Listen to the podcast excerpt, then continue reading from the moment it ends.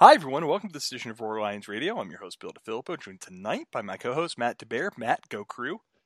Go crew. This has been um, a darn near perfect uh, sports weekend for me. That doesn't happen very often when you are Penn State sports, Cleveland sports. It's an, an odd feeling to have everything kind of fall into place. Yes, uh, because... my guess is most people listening to this podcast don't follow Major League Soc- Soccer. The Columbus Crew uh, essentially uh, sent out their stadium, which has which has this like revered place in American soccer folklore, out in style. They'll play a few more games for all intent. Like this is basically the last really important match they'll play there. Uh, Crew won. Matt is a Crew fan, so congratulations to Matt. One of us had to be happy uh, with how our soccer teams played this weekend because Manchester City decided to just not really care against Manchester United. If you want to talk about that, my D Ms are open. But we're here to talk about Penn State football. Penn State took on Michigan State, picked up a thirty-nine to twenty-four win. Uh, with it, Penn State moves to three and five on the year. Uh, weird game. Uh, it started off, Matt, for me, the thing was it started off very, very frustrating. Um, I thought that Penn State looked like it just did not want to be there, which was really surprising to me. I thought they they were going to come out and have a little bit more of a sense of urgency about them uh, early on. That didn't really happen. Um, just a really gross, really ugly football game. Went into the half with Penn State down twenty-one to ten. It seemed like again, they were just stuck in first gear, but they ended up getting out of it, uh, ended up having a really big second half, and as a result, closing the regular season on a three-game winning streak. You know what? I actually, I'd say they started out pretty well. Um, the first two or three drives, um, you know, they got the interception with the weird fumble back, and then they forced the punt. And they went right down the field and had the touchdown called back on a questionable holding call, I'll say. Then forced another punt, and then they kind of... the wheels kind of fell off very quickly. It was, um, you know, it's, you know, momentum is fleeting, I guess. You know, they were kind of in control. The defense was playing really well. Um, and then all of a sudden, uh, Michigan State kind of figured some stuff out, and they really struggled to kind of get back into gear in both phases of the game, especially in the defense, which, um, had kind of been trending in the right direction. We talked about it, um, last week when we did a little quick preview of this, um, that they were going to be tested probably in a, in a more substantial way than they had been against Michigan and Rutgers, um, for different reasons. But they they came out, they they kind of established themselves early, and then Michigan State went down and scored three straight touchdowns, kind of without much, uh, if any, um, uh, defense, you know, thrown up. You know, they kind of just moved the, the ball up and down the field at will. Um, and the offense just unable to really get anything going. Um, and then, and we'll talk about this as we go a little bit further into this, the second half, it's almost like they were forced to open things up more than they probably were planning on it. And it worked.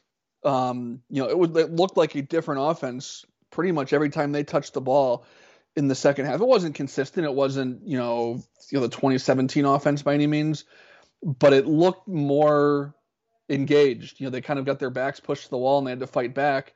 And I think it forced them to to throw the ball a little bit more, it forced, forced them to open things up a little bit more. And they were successful. Um, and I think you saw flashes of what this offense can be. You saw flashes of what the issues remain. Um, but it, um, in a lot of ways, reminded me a little bit of, um, I know that's an oxymoron. It reminded me in a lot of ways of the twenty sixteen Michigan State game when they clinched the Big Ten East, where they just couldn't do anything in the first half. Um, a much better team, obviously. And then, much like we saw throughout that twenty sixteen season, they just kind of figured some stuff out. That, you know, it's a little different dynamic for a number of reasons, but it felt a little bit like that to me, where it's like they were forced to do some stuff that they really don't feel comfortable doing for a variety of reasons, but it allowed them to... to show a little bit more of the explosiveness of the offense, show a little bit more variety, I think allow Sean Clifford a little bit more freedom to throw the ball and, and, and take some chances in a sense. Um, but yeah, it was it was a a weird start given how the game started over those first couple of drives, and then just how quickly it unraveled, and then really all it took was twenty minutes at halftime to kind of recompose themselves. Yeah, I mean, like like you mentioned, uh, Penn State did get off to a pretty decent start. Uh, there was an interception on Michigan State's first drive.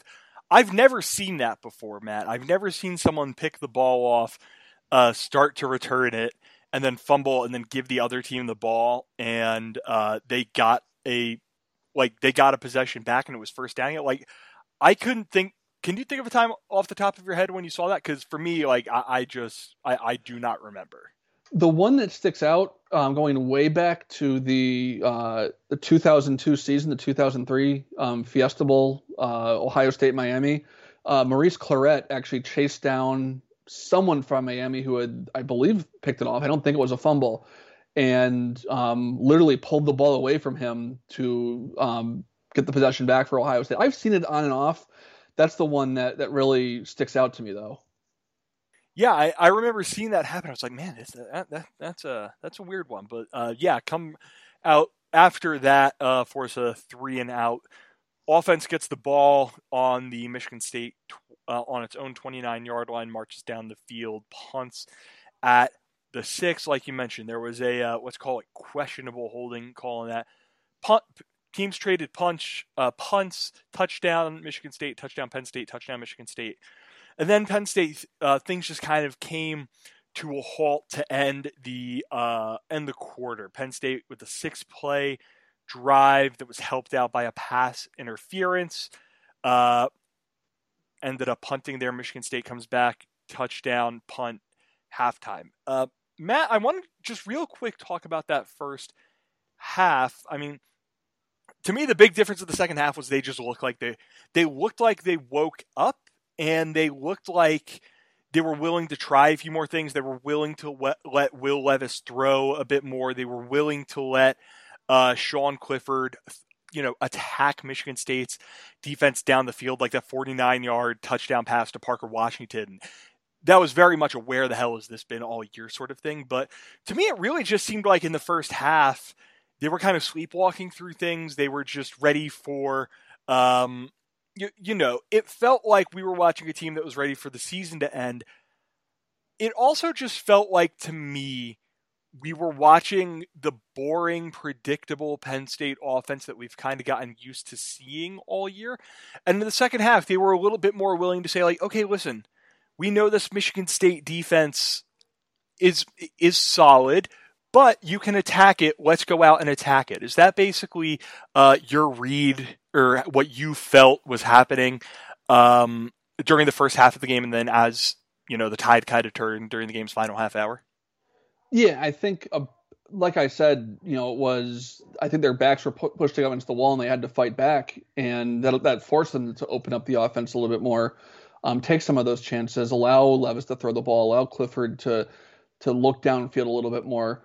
Um, I think the first half was a lot of the issues, both schematically as well as just emotionally, for lack of a better term, of playing at home in an empty stadium at noon. It just, it, it's from watching a lot of games this year, especially in the locales where there haven't been fans, the team at home, especially, and especially in these early games, just trying to find that, that juice.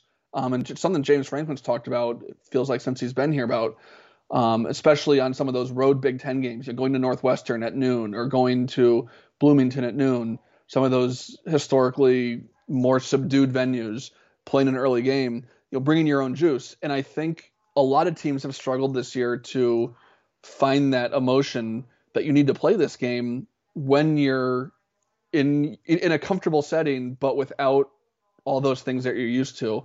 Um, so I think it just looked like they were out of sorts, and, um, you know, they, that first drive was so easy. They went right, or that first, um, scoring drive, um, was, you know, they kind of were able to do whatever they want. They went right down the field. They had the holding call, and, um, it kind of felt like, based on the way the defense was playing, that, okay, this is going to be, you know, this is going to be a pretty, pretty easy afternoon. And they, then they got hit in the face, and they hadn't really been hit in the face since, before the Michigan game. I guess that would have been what Iowa was who they played before Michigan. They mm-hmm. hadn't had someone fight back really emphatically like Michigan State did um, in about a month. And I think it kind of stunned them a little bit. And getting to the locker room at just twenty-one ten, I think was, you know, kind of allowed them to to reset themselves. I think it was the Maryland game. They had an opportunity late in the half to kind of stop the bleeding, keep it close, and they gave up another big play. I think it went from, you know, a, a two-score game to a three-score game or something like that late in the half in the Maryland game, and it just snowballed from there. I think on Saturday they were able to take that punch, kind of steady themselves before it got any more out of hand um, in the first half, and they, you know, used that that that halftime break to both figure out schematically, okay, what are we going to do to, to to fight back? And two, I think just to kind of get mentally back into the game. Um, and then then you saw it. They, you know, um, score, went right down the field in the first drive, punted on the second drive, and then um, scored on two the next two uh, offensive possessions, both pretty impressive drives. Um, you know, one had the big play to Parker Washington, um, but they went right. They went, you know, close to seventy yards both times. So it, in a sense, I think it's kind of a microcosm of the season in a lot of ways. You know, they were not right to start, took a while to figure it out, and then they used that second half to to kind of get things right. Yeah, and again, like, I really think a big part of it was just how much they were willing to attack, particularly in the air in the second half. I'm looking at the drive charts on Penn State's scoring drives from the second half. I believe they, uh, what is it, fifteen yards is a big pa- is a big play in the passing game, Matt, if memory serves. That's how they define it. It's something like that, right? I think it's like, maybe it's fifteen yards rushing, twenty yards passing. It's something along those lines. I think it's fifteen and twelve. Uh, like I could. That double... sounds right. Yeah, we'll go with that. So it's something like that. But as I'm looking, Sean Clifford, sixteen-yard pass to uh, Jahan Dotson. Uh, Will Levis, thirty-six-yard pass to Jahan Dotson. Sean Clifford, twenty-six-yard pass to Parker Washington. Sean Clifford, forty-nine-yard pass to Parker Washington. It, again, it just felt like they were doing something and they were willing to try to push the ball down the field. Trust the fact that Penn State has better athletes at receiver than the other team generally does in its secondary, and we saw Penn State take advantage of that. They had a big play uh, in the special teams game with Jahan Dotson running a punt back for uh, thirty-one yards. Like, just stuff that we haven't been seeing, this kind of uh, lethargic Penn State offense coming to life, Matt. And the thing that makes that so impressive to me is the fact that they did that despite the fact that they couldn't really run the ball at all. Sean carries, uh, Sean Clifford, nine carries, forty-eight yards and a score. Uh, of those forty-eight, thirty-one came on one run. Otherwise, Will Levis, fifteen, thirty-six, one score. Keyvon Lee, twelve, thirty-one. Caziah Holmes, two for eight. Penn State is a team, uh, forty carries, one hundred nineteen yards. Uh, two touchdowns, average of three yards per carry. If you told me, Matt, coming into this game that Penn State was going to average three yards a carry, I don't think I would have felt particularly good about their chances to make something happen here. Yeah, I think, um, and it's one of the things that jumped out to me in the first half, and it's something that we've talked about all season, is teams have been daring Penn State to throw the football. And against Michigan and Rutgers, um, even though they were daring them to do that, Penn State's offensive front kind of took over the game physically, um, really from the start in both those games. That obviously wasn't the case against Michigan State. Um, that's certainly the strength of Michigan State's defense is in the front seven, especially along the line. And I also think Keyvon Lee did not look one hundred percent. He left that Rutgers game a week ago, um, a little banged up in the fourth quarter. He just didn't look like he had the usual quickness. Now I say that, and the kid did a, a backflip from a stand, from a, a stand at the end of the game. So that what, what do ruled, I know? Man. But that um, was so cool. Especially when you consider uh, what's his name for Iowa did it from a run and uh, messed up his foot or ankle um, in the the Iowa Wisconsin game. That's a whole other discussion.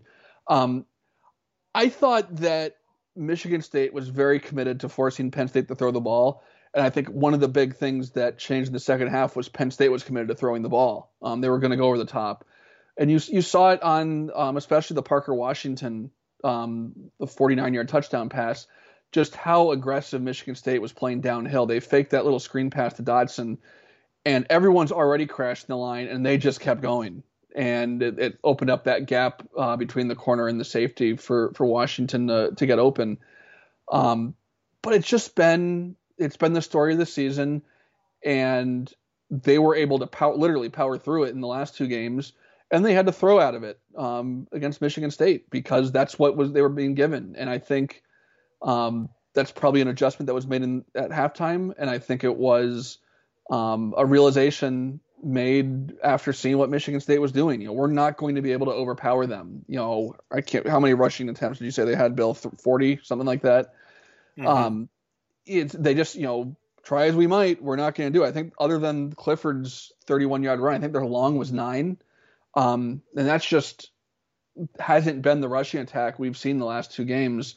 Um, and I think Michigan State deserves a ton of credit for, for seeing what, what Penn State's wanted to do the last two weeks is just pound you, pound you, and pound you, and just wear you down and, you know, take the game out of their quarterback's hands. They didn't really trust them. Michigan State wasn't going to let them do that, and Penn State eventually made them pay for it. Yeah, and uh, kind of on the other side of things, and to me, this was probably let me let me let me just pull up the game log real quick before I say something that will that will get the folks mad at me. Yeah, I, I'm confident saying that this was probably the most impressed that I've been with Sean Clifford in some time. Um, six, completed sixty-three percent of his passes, two hundred thirty-two yards, two touchdowns. None of them. Uh, by any stretch was were his best days of the season, but I just throwing the ball, I was very happy with how just in control he seemed. Never really seemed like he was trying to make anything happen. You know, we've spoken about how we've spoken plenty of times in here about how he has that like. He has Trace McSorley's um, desire to try and make things happen without Trace's ability to make things happen. And I think that we, um, you know, I think that he's reined that in pretty well the last couple of weeks. And I think that he was able to mix reining that in pretty well with production, um, with being able to do stuff against Michigan State in a way that made me re- makes me really optimistic for the next game or two of the season and makes me hopeful for uh, what Penn State potentially could have in him uh, as a senior next year. Uh, and of course, they let Will Levis throw finally. Um, I- I'd still rather they just let Sean Clifford play quarterback, but that's uh, that's neither here nor there. Let's move to the other side of... Uh, oh, and one other thing, Matt. Um, you know, I don't think we need to say a ton else about the offense, but just something that I'm going to say, and I'll give you, you know, twenty seconds to respond to it. If you even need twenty seconds to respond to it, uh, Parker Washington is real good. He's he, he's surprised me in he, his ability to get open and catch the ball has not surprised me. We talked about that a ton, you know, going back even a year ago when he signed. But what's impressed me is he's his ability in the open field. Um, he had the one play um, down the the left sideline. I can't remember exactly when it came in the game where he got one on one on a guy. And you know, he's certainly not K J Hamler, but he was able to make a guy miss in the open field. I think that's kind of come with with experience. Um, and you know, the, his first touchdown catch, you know, going up and you know, good throw by Clifford to put it where it needed to be above the defense. Went up and got it confidently. He's just um, getting better and better every week. And you know, he and, and Dotson have become a really solid one-two combo. Yeah, I'm sure we're we're going to talk about this uh, at the end of the show, but. Really surprised with what we've seen out of the wide receivers just in general. I mean, coming into the season, I we thought that was going to be maybe the weak spot of this Penn State offense, but now this year uh, and moving forward, that, that, funny enough, might be the brightest spot on the entire offense. Uh, just moving to the other side of the ball real quick, Matt. Um, looking at the numbers... N- Bit of a disappointing game for Penn State's defense, funny enough, which is funny because, you know, they kept Michigan State to two for twelve on uh, third downs. They were able to pick off uh, Peyton Thorne, but M S U ended up going with uh, its backup, who might now be a starter uh, in Thorne. They did a really good job uh, reining in Michigan State's rushing attack, which isn't particularly hard, in fairness, because Michigan State doesn't have much of a rushing attack. Although Jordan Simmons did have a nice day, uh, fourteen carries, seventy-two yards, five point two, five point one per carry. Uh, but through the air, I was really disappointed um, with how Thorne and the uh, a Michigan State receiving corps that I don't think anyone thinks particularly highly of was able to move the ball a bit. Uh, Michigan State had three hundred twenty-five yards in the air. Thorne, twenty-two for thirty-nine, uh, eight point three yards per attempt, three touchdowns, one interception. Um, there were some positives to take away from the defense. I thought Jaquan Brisker had an outstanding game. Shane Simmons ending... Um, Ending, well, not ending his uh, Beaver Stadium career, because they are going to have another game in Beaver Stadium. But seven tackles, one point five sacks, two tackles for loss. Really glad to see what Penn State got out of him. But on the whole, uh, left a bit of a bad taste in my mouth. I thought I expected better out of Penn State's defense, uh, both because of Michigan State and because I thought they had turned a bit of a corner.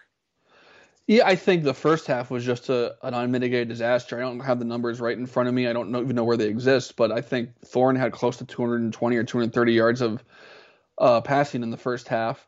It ended up what, with over three hundred twenty, but a big chunk of that in the second half, that, you know, we'll say one hundred yards or so, came on that last drive when I think Penn State was content to let them, you know, it's a two-score game, you know, let them take their time to go down the field, don't let them get it all back in one one big chunk. Um, so I think they were much much better in the second half from from the the line all the way out to the the defensive backfield. Um, We'll have more about this on the site on Monday with snap counts, but there were some weird things with the rotation, and I don't know if it's a matter of guys banged up or if it's a matter of try- taking the opportunity, like we've talked about a lot, to try and see what you've got in some of these guys, um, while at the same time still trying to win games. Um, but they did some weird things with regard to Joey Porter's usage, and they had Daquan Hardy um, on the outside as opposed to in the slot, and felt like Keaton Ellis and um, Marquise Walker got a, a lot more run than, than they had seen. Um, Tariq Castro-Fields still out. Seems like every week we talk about him being back, and then he warms up and then he doesn't play. So we're not really sure what's going on there. But um, I think it's uh, it's much like the offense, the tale of two halves. They came out in the second half and really didn't give up anything. They gave up the, the field goal. Um, I can't remember on what drive that was because I got rid of the the, the drive chart here. Um, But the, the field goal early on that cut it to twenty-four eighteen was really the only sustained drive that Michigan State had until the very end of the half. Um, if you go, you know, twenty-three yards in a punt, then they had the fifty-one yards for the field goal. And after that field goal, they punted after going backwards ten yards. Their next drive, they punted after th- uh, three plays and four yards. That was the, the Dotson return. Then on the next drive, they went backwards fifteen yards and punted. And on their next drive, uh, three yards and punted after five plays. And they went sixty-five yards on that, or sixty-six yards on the, the final drive of the game. Um, so they, they certainly corrected things during that long spell from really the, the middle part of the third quarter to the end of the game. Um, they were able to get pressure. I think they, they brought more pressure from, from the linebackers. I didn't, um, a little bit from the defensive backfield, but, um, I, th- I just felt like they got more aggressive. Um, They were going to make life more difficult on Thorne. Um, it felt like, just without seeing some of the, the wide-angle shots, it felt like the secondary covered better and allowed the pass rush more time to get home, too. Uh, it was just, you know, a first half where they weren't doing anything well, and a second half where they were doing pretty much everything pretty well. So it's, um, you know, the question is, is it, are they the, the team that played in the first half, or are they the team that played in the second half, and, you know, really for much of that Michigan and Rutgers game? Yeah, I, I mean, God, I, I, I, I don't even know. Like, it, it's weird because the defense very much did turn things down, uh, turn things around in that second half. But I still, again, have a bit of a bad taste in my mouth. Um, story in the Detroit Free Press, and, I, and I'm going to read this quote to uh, show some show some credit to Penn State's defense. Um. By Chris Solari, headline, Why Michigan State Football Started Hot versus Penn State but Petered Out in the Second Half. Um, Thorne credited the running game uh, for getting things into a rhythm to start the game. Uh, then in the, in regards to the second half, it was absolutely execution from our standpoint. Oh, this is uh, Michigan State coach Mel Tucker. It was absolutely execution from our standpoint. I think they were maybe a little more aggressive, but there was plays to be made, and we still we still made plays in the second half. We just were not able to make them on a consistent basis. Um, so I don't know. I, I haven't gone back and watched the game close enough to look and see whether or not the second half was a matter of, you know, Michigan State had stuff and they just weren't executing, or Penn State was able to turn up the heat a little bit and were able to kind of get them out of a rhythm. Uh, I do think they probably, they, they probably got, w- with just some of the haymakers that it felt like Michigan State threw that served as a bit of a wake-up call for them, because I don't think anyone anticipated uh, Michigan State's offense coming up, coming out as um, willing to willing to throw haymakers as they were. You know, we talked about big plays just a second ago. On their three touchdown drives, there was a forty-five-yard pass, uh, which, uh, you know, as previous, which went for a touchdown, a twenty-one-yard pass, a twenty-six-yard pass that went for a touchdown, a thirty-seven-yard pass, a nineteen-yard pass. So there was more attacking than I think anyone could have anticipated. But credit to Penn State's defense turning things around. Um, I don't really have much else to talk about with this game, Matt. If there are any final things that you want to say and any final big takeaways, by all means. But I do want to uh, do a bit of a season wrap-up, since we are moving on to uh, what is nominally the postseason in the next at least uh, one football game. No, I think that the two things that I would I would mention were the two things you mentioned kind of in your opening statement. There was uh, Brisker's game, um, you know, nine total tackles, um, uh, one and a half for a loss. Um, I believe he's the one who had the interception and the fumble. And then Shane Simmons is a guy that we've been talking about for Um, five and a half years. We actually went back and looked. He committed in July of twenty fourteen. So he's a, a name that has been associated with Penn State for um, for over six years now. So um, good to see him. Um, you know, his final regular season game, we'll say, um, assuming that he does opt to uh, to pursue uh, an N F L career or professional career after this year. Um, good to see him kind of have that that one big game. Um, and he was very noticeable too, I thought, with Jason Elway out with uh, what J- James Franklin called a just a minor injury by all accounts. Um, good to see him step up into that spot in in his um, turns out penultimate big uh, Beaver Stadium game. Really, really put together a nice game. Yeah, I mean, Simmons is a guy that I think every Penn State fan has uh, has really been rooting for for uh, for some time. Just like you mentioned, Matt. When I, I think when I we were talking in, you know, just in our Slack, like, God, when did Shane Simmons commit? I said twenty fifteen, and I thought I might have been a little bit too early. Um, but no, like I, I was I was late. He committed a year earlier. Like I have it. Uh, I I, I have his twenty-four seven profile up in front of me. Uh. It goes so far back that I'm looking in twenty fifteen, and it's in uh, Shane Simmons just visiting Penn State. He committed on July thirtieth of two thousand fourteen. Like, my man committed before the two thousand fourteen midterm election. Like, LeBron was still on the Heat when this happened. Just wild. Uh, wait, would LeBron still have been on the Heat at this? No, no, he would have just joined the uh, Cavs at a. Would not have played with the Cavs again. Correct. Yet. He would have just uh, joined the Cavs at this point. But yeah, like. Going back, just he got his first college offer on September first of two thousand twelve. Uh, that was from U N C. Penn State offered him on May seventh of two thousand fourteen. Like, dude has, you know, he he's been in the blue and white forever. Um, you know, his body's betrayed him, which has really been the big thing to. Uh, That, that is, I think has kept him from being potentially the five-star recruit that he could end up being, and seeing him go out, well, see him put this out there uh, as he's on his way out the door was uh, very, very, very impressive. Um, Penn State, like Matt alluded to, is uh, indeed going to have one final home game. Uh, it was announced today that as part of the Big Ten's weird um, cross-division end-of-year thing uh, that the Nittany Lions are going to play the two and five uh, Illinois Fighting Illini. Uh, the Fighting Lovies, although they are no longer the Fighting Lovies because they parted ways with Lovie Smith today. Uh, that game is going to kick off this upcoming weekend, five thirty p.m. kick at Beaver Stadium on F S one. We'll be talking about that uh, a little a little bit later in the week, obviously. Uh, but before we, you know, we'll give some quick Illinois thoughts at the very end. But I wanted to do just kind of like a general season wrap-up uh, sort of thing. Because for all intents and purposes, the season is over now. Like, this is, uh, you, you know, this is some weird version of the postseason. But, Matt, I have a few things that I've listed out here. Uh, and I think the first thing that I want to start with are just general thoughts on this season.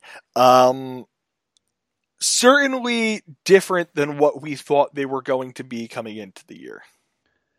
Yeah, and it's, you know, you go back to, you know, we'll just say March first and, um, you know, the, the recruiting momentum, the the buzz around spring practice about to start. Um, you know, Micah Parsons is the Heisman candidate. Journey Brown, you know, what's he going to do as, as the guy? And then, I mean, that feels like like a lifetime ago. And that's, you know, just in a football sense, not even thinking about just all the the the, the stuff going on all around us, um, all over the world. But um, it's, you know, there's no other word other than disappointment that, that comes to mind. Um, you know, obviously all of the non-football things that have impacted the year, um, you, you can't look at this season without that in mind because it's clearly had an impact. You just, you look all over the country and, um, you know, a lot of weird stuff has happened, um, for, and to a lot of teams. Um, but you can make a case, and Bill, you mentioned this, oh, probably close to, to a month and a half ago now, um, that there were, at least at one point this year, there wasn't a more disappointing team in the country than Penn State. Um, And there's a, a whole litany of reasons that go into that, you know, whether it is Micah Parsons opting out and Journey Brown, unfortunately, having his, his career cut short, Pat Fryermuth, um, you know, getting injured in the Ohio State game and, and then a couple weeks later opting out of the rest of the season um, due to injury. Um, you know, Noah Cain going down in the first series of the game uh, against Indiana, just the whole the way the whole Indiana game played out. Um, it's just been kind of one one haymaker after the other. But with all that said, I think um, we'd be remiss if we didn't credit the the team and the coaching staff and the players and, and everyone involved with the way they've they've at least righted the ship. I'm not going to say they've turned it around because I think um, you know there are still still questions to be addressed and issues to be addressed in, in, in the offseason, and what will hopefully be more of a normal offseason um, as as things get somewhat back to normal here in the next few months. But I think coming out of that Iowa game at oh and five, and really just nothing had gone right um, since, we'll say, the, the long touchdown pass from Sean Clifford to Jahan Dotson in Bloomington back in week one. They hadn't really had something go right since that play, really. It felt like Um, it had just been the snowball going downhill, going into Michigan and a team with its own issues. But um, I think that we were not alone if we were kind of looking at ourselves wondering, is this going to be, and you know, are they going to win a game this year? Because it just, nothing had looked good. They looked out of sorts. The quarterback position was just a mess. Um, and between improved play, um, you know, having some stuff go right finally at Michigan, they have righted the ship in a year where it would have been really, really easy to just, um, you know, mail it in at oh and five. You know, we're not playing for anything. Um, you know, we're not able to live any sort of normal college life um, because of this bubble we put ourselves in. Let's just, you know, you know, let's just punt on the year and, and try again next year. And they didn't. And I think a lot of people, starting with with the players especially, but also the coaching staff, deserve a lot of credit for how they have at least steadied things in the last three weeks. I, I think my general thoughts are twofold. One, there was going to be a program in college football where everything went wrong, and that ended up being Penn State, and that's unfortunate. I, I, I'm trying to choose my words very, very carefully here. Um, that doesn't mean that it's okay that, you know, every single domino fell uh, in a very specific way, and it was the way that it couldn't fall for Penn State uh, with in terms of opt-outs, in terms of coaching changes, in terms of uh, how the schedule broke, in terms of injuries, in terms of this, that, and the third. All these sorts of things. And I try to be cognizant of that when I when I now present my second point, which is that in the spite of all of that, this does feel like a program at a bit of a crossroad. And it does feel like a program that I think could you really use a full audit of everything. A full audit of the offense, a full audit of the defense, a full audit of special teams, of the road that is being traveled right now as a football program. Because as we've mentioned on this podcast a million times, there is a bar in the Big Ten. And Penn State is in a very unique position.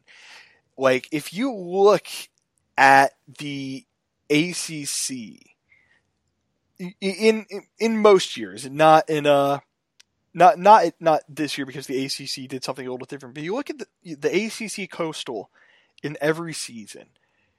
Clemson is the best team by a mile. Louisville, Wake, Florida State, Boston College, Syracuse, N C State.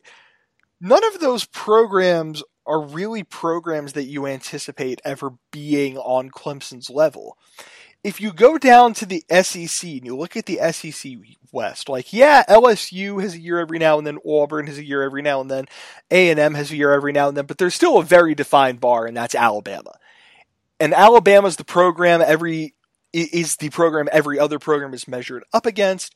And I think we're seeing with L S U how hard it is to consistently clear that bar. L S U last year required a bunch of N F L caliber players and the greatest grad transfer quarterback in the sports history, or the greatest transfer quarterback in the sports history.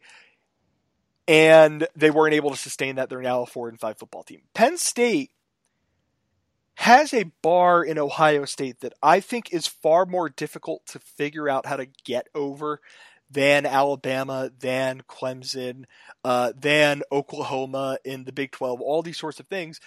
And I think Penn State needs to sit down and say, Kirk Sharaka's offense with uh, Kirk Sharaka's quarterback, with Phil Troutwine's offensive line, with Tyler Bowen's tight ends, with Jawan Sider's running backs, with Taylor Stubblefield's wide receivers. Is all of this a formula for getting us past Ohio State? Same on the defense. Brent Pry's defense and linebackers, uh, John Scott's defensive line, Terry Smith's cornerbacks, Tim Banks' safeties, Joel Lorig's specialists. Like, every single thing needs to be looked at, and tough decisions are going to have to be made. Whether it's in terms of who's coaching these positions, whether it's in terms of how they play those positions, whether it's in terms of how they recruit those positions, whether that's in terms of what players are playing those positions once football starts back up. And I think we've seen in the end of this year that there are some real, really major reasons for optimism on both sides of the ball.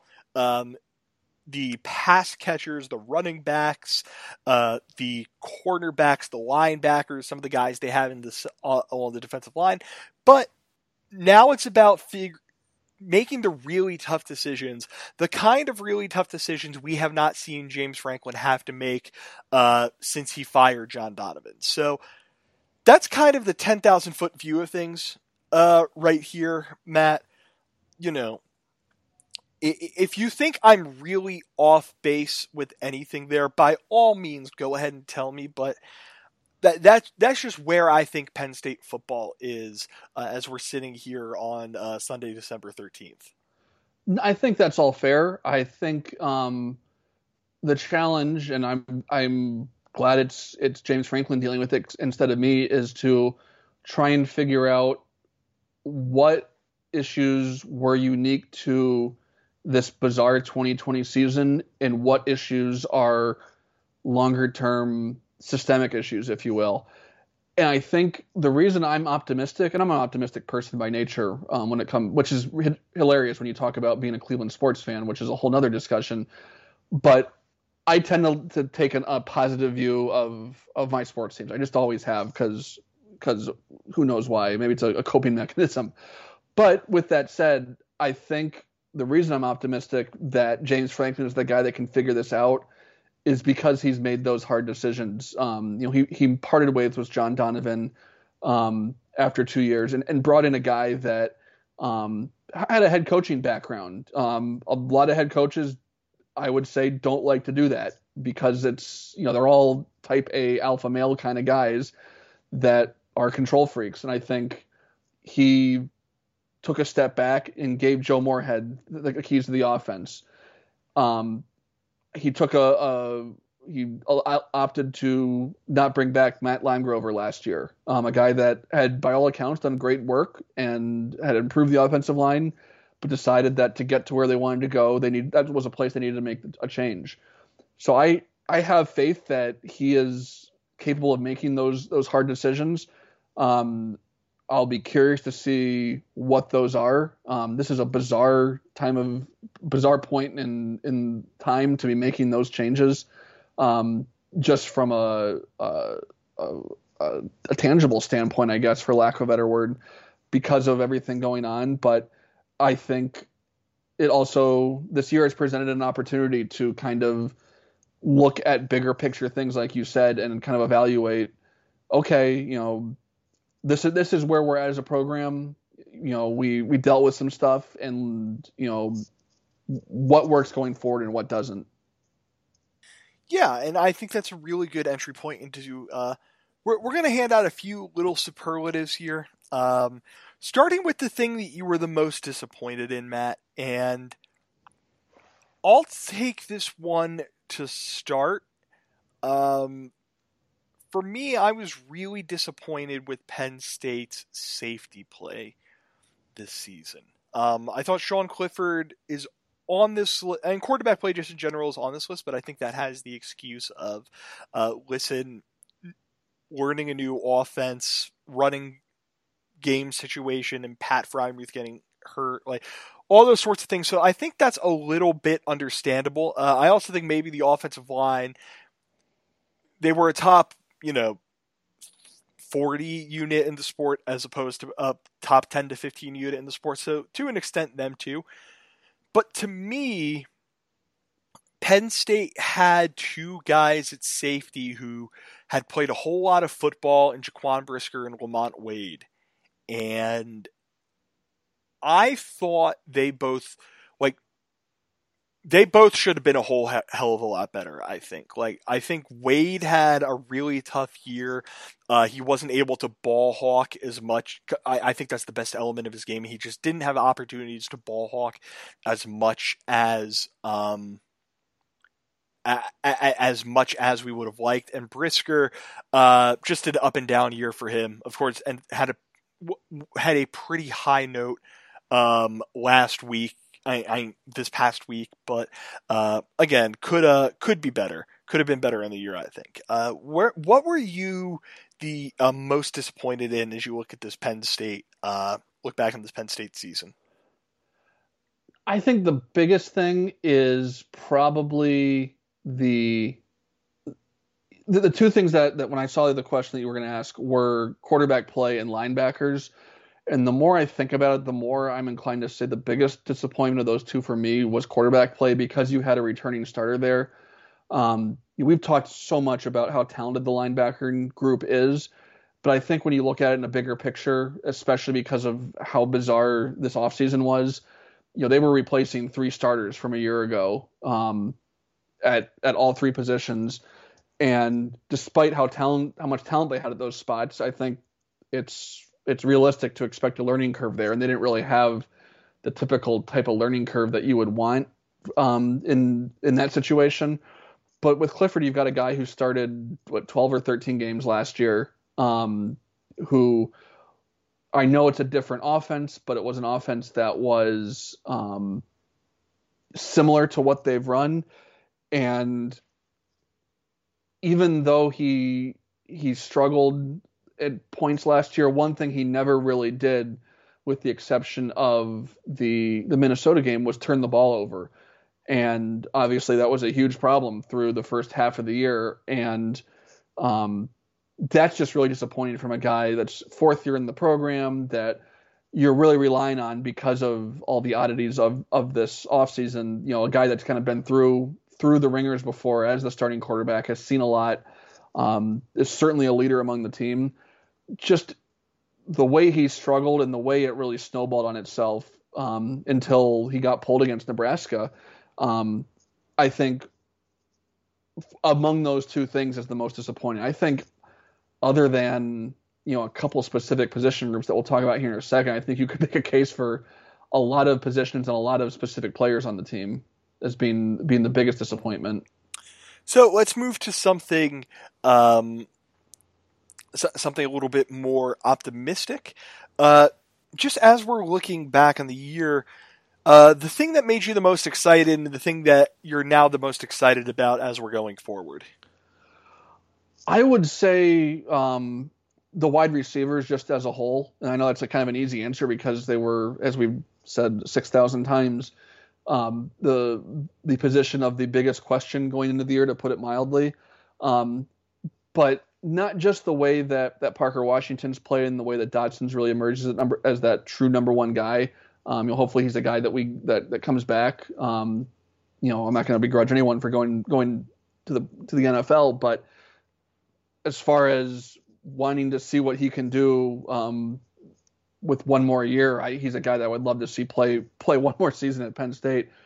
But b- beyond those two guys, Keandre Lambert-Smith, I think, um, has kind of flashed the potential that, that we've heard about um, and the inconsistency we've heard about. But beyond that, um, just that group as a whole, with the exception of Dotson, is just so young. And I think what you're seeing already from some of those guys as young contributors makes me really excited for for what's to come. And I think a, a, a close second would be the play of, of some of the young defensive backs, especially at corner. Um, you know, certainly not perfect, and we just talked about it with against Michigan State, but Um, they have a, a, a sophomore slash second year cornerback group that is really, really good. And I think um, is a group that we should all be really excited about. Yeah, uh, I'm going to say the running backs, if only because uh, if you told me before the season that they would not have Journey Brown and Noah Cain, I would have assumed that room was just dead on arrival. Um, I didn't think... You know, I, I came into the season thinking Journey Brown could establish himself as the best running back in college football. I came into the season thinking that Noah Cain, playing off of Journey Brown, could be in for a monster year. Instead, uh, Penn State had to be a little bit more, uh, what's the word I'm looking for? Um, egalitarian with how it spread out its carries. Keyvon Lee uh, led the room, seventy carries, three hundred fifty-three yards, three touchdowns. Devin Ford, sixty-seven, two seventy-four, and three. Caziah Holmes, thirty-nine, and one hundred fifty yards. And I look at that, and I like I, I just see how Penn State going into next season, I hope they rely less on the quarterback run. Uh, You know, Sean Clifford's gotten better at it. Still not his game. Will Levis is a bit one-dimensional as a runner. And also, like, they just have so much talent in their running back room that I just don't think that they need to, like, run the ball with their quarterbacks. I'm like, they can do so many different things with how good all of these guys uh, in that running back room on, and it just gets me really excited talking about that, especially because I think having that kind of really consistent, really um, road gradery type of rushing attack make things makes things easier on Sean Clifford, and the easier you can make things on him, I think the easier things are going to be uh, for the season next, uh, the team next season, just in general. Um, then. To, uh, just to end this little segment, Matt, this can go in either direction, positive, negative, whatever it might be. The thing that you're most, the thing that surprised you the most about this season?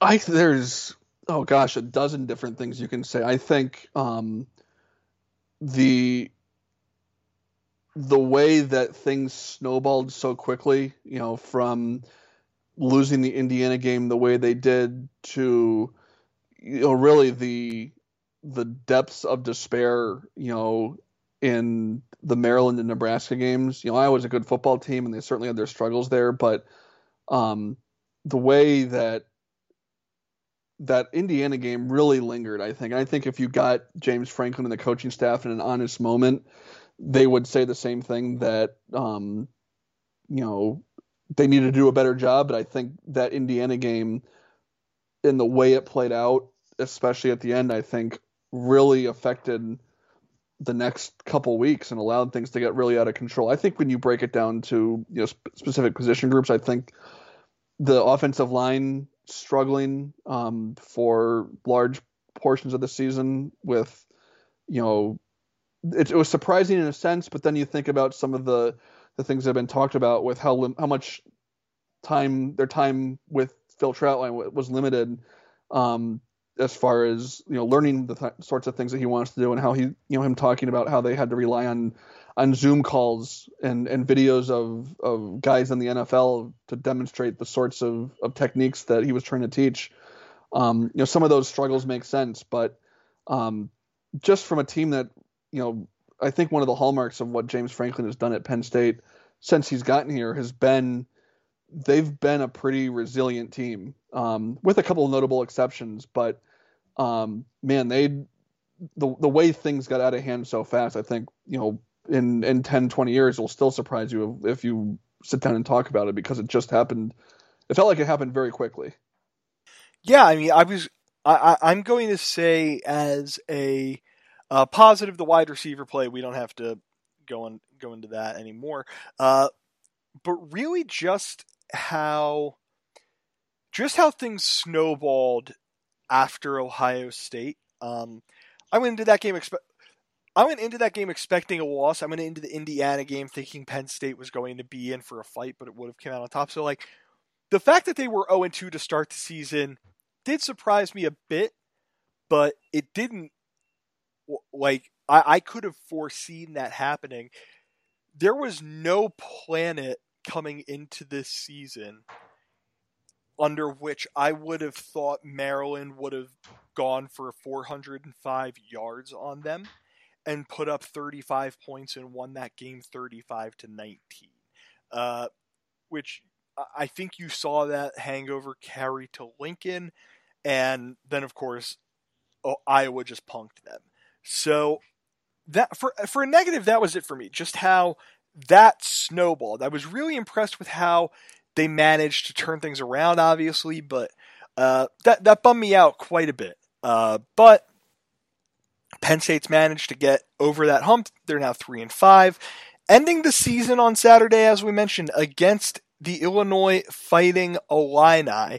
Uh, Matt, we'll do a big preview pod end of this week, but I'm excited for this game, if only because it seems possible that it seems possible that Penn State's going to end this season on quite the high note, because Illinois is uh, the unfortunate combination of a football team that can't score points and a football team that can't stop teams from scoring points. Yeah, I, I the extent of my knowledge of Illinois is based on the E S P N dot com stat page that I have sitting in front of me.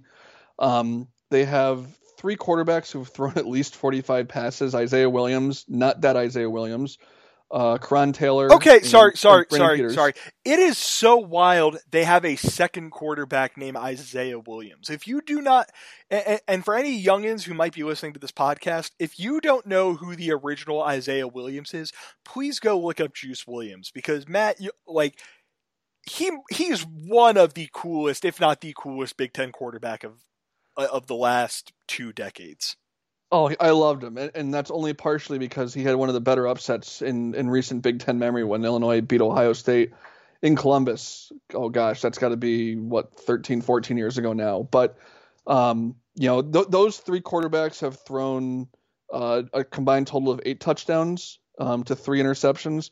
Um, the one thing it appears that they do pretty well is they protect the quarterback. Just twelve sacks allowed, um, in the seven games they've played. They did not play that Ohio State game um, because of Ohio State's COVID issues.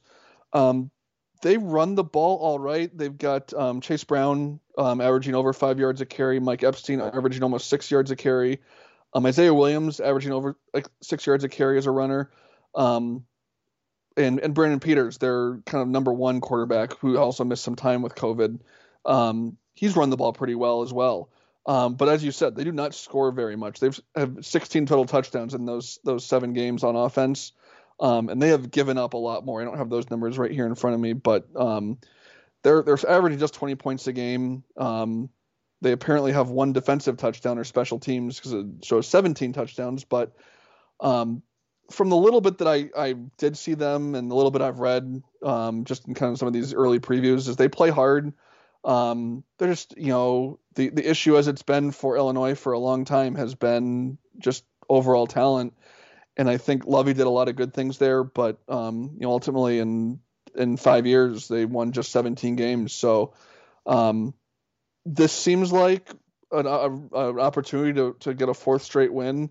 And, um, the, the one thing is more than anything that I think has me excited, I guess would be the best word, is the players seem like they're like they're excited to keep playing. I think the way they've come out and, and won three straight, and especially the second half against Michigan State, I think ha- feels like it has them a, has some energy back in the program and among the team. And um, not that I begrudge any of the teams. Um, there's a bunch of them throughout the country that have um, opted out of, of playing bowl games, um, just given the the unique circumstance that they they've played in this year.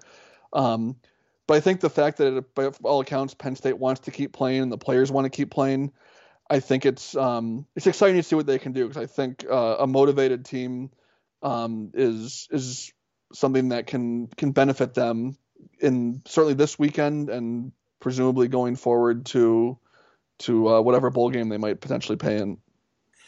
Yeah, uh, Michigan, not Michigan State, uh, Penn State just played Michigan State. Uh, Illinois, uh, they're very much a program in the bits that I have seen of them this year. I think everyone understands that um, that that Lovie Smith wasn't exactly hired to turn them into a juggernaut. I mean, Illinois football had a, a real, real, real stink on it after Uh, Tim Beckman's tenure there uh, ended. They brought in uh, Bill Cubitt. That didn't end. Uh, you, you, you know, they, they ended after one year. They just needed literally anything, uh, and they ended up going to uh, they ended up going to Lovie Smith, and he has brought. I mean, Illinois. They play hard. Illinois. They're not a gigantic laughingstock. They're ninth. Uh, in the Big Ten in uh, twenty-four seven's team talent composite. So there are some good players on this team.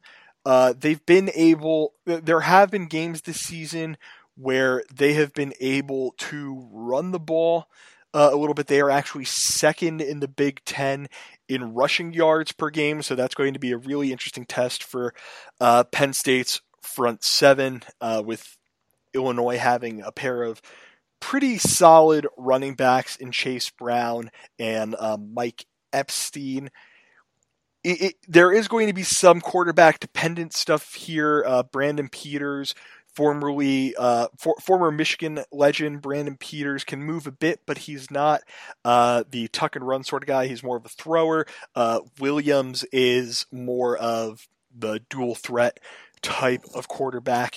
Uh, so we'll have to see what Michigan State, uh, not Michigan State, oh, I, I have that, just that on the brain, Illinois ends up doing um, from that perspective. But like you mentioned, Matt, I, I just want to see how uh, Penn State ends this season, uh, to what extent they end this season. Like, I would really love it if they end up having, uh, what, you know, ending this season with one more game after this. They end up getting uh, an invite to a bowl game. Uh, if memory serves, uh, I want to say it was uh, Tyler Donahue at twenty-four seven.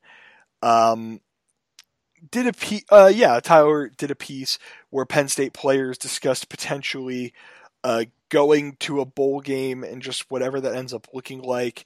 Uh, I hope they uh, end up doing it. Jaquan Brisker said, of course, we want to uh, play in a bowl if that's possible. Jahan Dotson said definitely and absolutely they want to do that. So, uh, you know, if Penn State's players would be comfortable with doing it, I hope Illinois is not the last game of the season, but if it is, at least it's a chance to go out on top. Uh, and I don't know about you, Matt, but if they end this wretched year five and five after such a terrible start, I'd feel pretty good about that. And I certainly trust that James Franklin would find a way to spin that to recruits to one extent or another. Yeah, I think that's the the the two biggest things are, um, you know, the, obviously the, the winning record streak is over, but if they can find a way back to five hundred when out of that Iowa game, we were wondering if they were going to win one game, um, and if they can find a way to, to win five. And and look, you know, it's dumb and stupid, but the the fact is that wins and being and being able to sell your program in a positive light is a huge part of recruiting. And um, you know, Penn State has this pretty solid twenty twenty-two class. Um, uh, the the beginnings of it with six or seven kids committed, um, all of whom are four stars now, by the way. Um, It's it's the kind of thing that matters. And, you know, the social media promotions and going out um, when they're able to down the road and talking with, with high school players and coaches and getting kids back on campus when that happens, hopefully in the spring, um, that matters. And I think, too, from a just the energy around the program and, and spending an off season um, in the weight room and training and through spring practice and into the summer, going into that with the momentum of, of a five game winning streak matters. You know, you've got some, some positive energy. Um, and it's, you know, when you're, when you're dealing with a bunch of, um, you know, eighteen to twenty-two year old ish kids, that, that kind of thing matters, you know, being able to, to sell the positive. And I think I wrote about it on the site um, this week and how emo- how big of a part the, the mental and emotional part of the game is and the relationships are for James Franklin. I think, no one likes losing, but I think it impacts him a lot more than a lot of other coaches just by his his personality and and the way he runs his program. I think um, you, you've seen it in the way he's talked. You know, his his Wednesday press conference last week, just having more of that that old type of energy that we've gotten used to back in, back in him, um, I think is telling. And I think having that five game winning streak and that that positive energy is going to benefit the program in a lot of ways if they're able to do it. Yeah, and uh, speaking of recruiting, uh, Matt, I think people should uh, should be on the lookout because we're going to have some fun stuff on the site coming uh, coming a little later this week because Wednesday, uh, for those who don't know, is a pretty big day in the recruiting world. Yeah, it is the, what, fourth annual, third annual, something like that, early yeah. signing period, um, which runs for, I believe it's three days, Wednesday, Thursday, Friday. Um And Penn State is going to be signing, I believe it's, they expect to sign at least fifteen or sixteen kids. Um, there's a couple more that um, one, uh, Deshaun Morrell, a high three-star running back from Alabama that um, decommitted from U C L A um, in the last few weeks that um, Penn State has been linked to. He's expected to announce the decision on Wednesday. Um There's a handful of other guys that um, are at varying points. Um, I think what you're going to see in a lot of cases is a lot of these guys that haven't announced decisions yet or um, have decommitted recently or now with um, you know, Auburn especially, the big name, um, firing Gus Malzahn uh, today on Sunday. That you're going to see a number of guys opt to wait till the traditional signing period in February, um, probably more than we've gotten used to since this early signing period came to be. Um, but I think You know, Penn State's signing a smaller class, sixteen commits, um, but they've found their way back into the top twenty, which is tough to do with a class that size. Um, they're going to add a couple more by all by all indications um, at some point. Um, so I we'll have uh, coverage of every every player as they sign on on Wednesday. We will have um, some podcasts later in the week recapping the offensive defensive signees. Um, we'll have some bigger picture posts on the site as far as um, you know what to expect on signing day, um, some superlatives on on uh, the class as a whole, and some look aheads to what we'll see in the spring. So um, it'll be a busy week on the site. Plus, we've got a football game, believe it or not, to prepare for on December nineteenth. That's right, and make sure you're uh, keeping up to date with everything. by doing all the stuff that I'm going to do here in one moment, because this is how I end every podcast. Thank you very much for listening to this edition of Roar Lions Radio. Make sure you're following along with us on all of our various social media channels. Make sure you keep reading and supporting the site. Best way to do that, as always, is to make sure you are going out and buying t-shirts, hoodies, whatever we have in our store.